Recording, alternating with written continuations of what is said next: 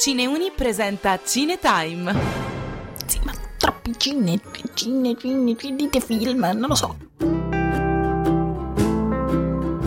Un vecchio carcere destinato alla chiusura.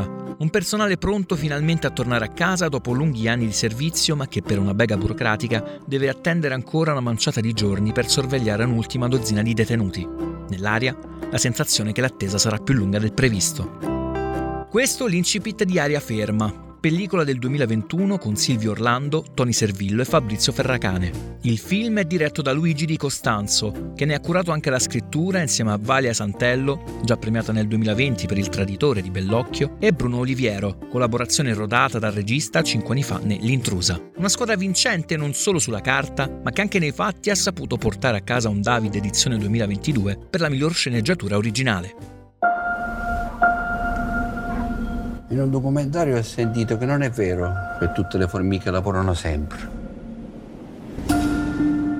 Ci sta una parte che non fa niente tutta la giornata. E voi aspetta, se foste formica, quale categoria vi piacerebbe appartenere? Quelle che non fanno niente o quelle che lavorano? La convivenza a strettissimo contatto tra i detenuti e tra questi ultimi e la polizia penitenziaria è una gatta da pelare non da poco per l'ispettore Gaetano Gargiulo, Servillo e i suoi colleghi, anche perché le richieste di un camorrista, Gaetano La Gioia, Orlando, a rappresentanza dei suoi compagni sono incessanti quanto tutto sommato legittime. I mezzi sono ridotti e precari, la detenzione è concentrata in un'area ridottissima. I giorni passano e una concessione può equivalere ad esporre il fianco al pericolo. Tra qualche giorno voi sarete tutti trasferiti. Tutte le attività sono sospese, non ci sono più colloqui, il vitto fa schifo. È sciopero della fame. In questo gioco dei ruoli hanno un'importanza cruciale gli spazi, definiti dalle scelte compiute, le prospettive e le categorie che li circoscrivono e li trasformano in luoghi. È la necessità a ridefinire le distanze tra i due mondi, Detenuti e guardie carcerarie e le linee di confine accusano il colpo, vacillano, collassano, tentano di rimarcare se stesse con sempre meno convinzione. Gargiulo rischia di venire sopraffatto dal dilemma se sia più giusto far valere il regolamento o un più umano buonsenso. E in alcune sequenze quegli attimi taciti e sospesi mi hanno provocato una leggerissima vertigine, lo ammetto, quasi fossero inconsapevoli richieste di aiuto da parte sua. Le inquadrature degli interni sono ricche, articolate, umane, dialoganti, in contrasto con i fermo immagine e in campo dell'esterno della prigione, granitica come una legge inviolabile, desolata, che ha inghiottito gli ultimi brandelli di una umanità che sa godere a tempo debito di un fuoco di bivacco tra colleghi o di una tavolata improvvisata con lampade di fortuna. La giovane, un passo indietro. Un passo indietro, ho detto!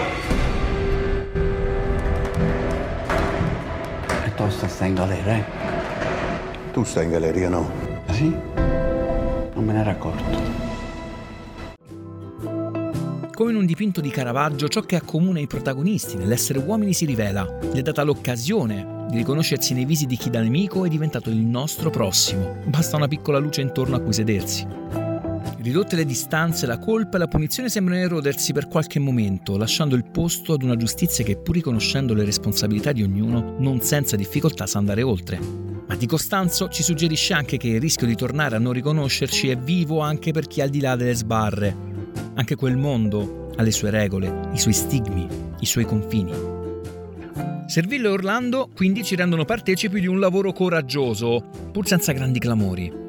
In ogni sguardo il nostro senso di giustizia viene interpellato, misurato in ogni silenzio, non possiamo non interrogarci se nel deserto dei Tartari in cui stiamo aspettando un qualche segnale non si stia consumando un'autentica attesa, ovvero quel tendersi verso qualcuno, vicino, vicinissimo, più di quanto possiamo mai immaginare. Qui è Guglielmo Ercole De Simone, per Cineuni, Roma. Passo e chiudo. Se non dovessimo risentirci, buon pomeriggio, buonasera e buonanotte.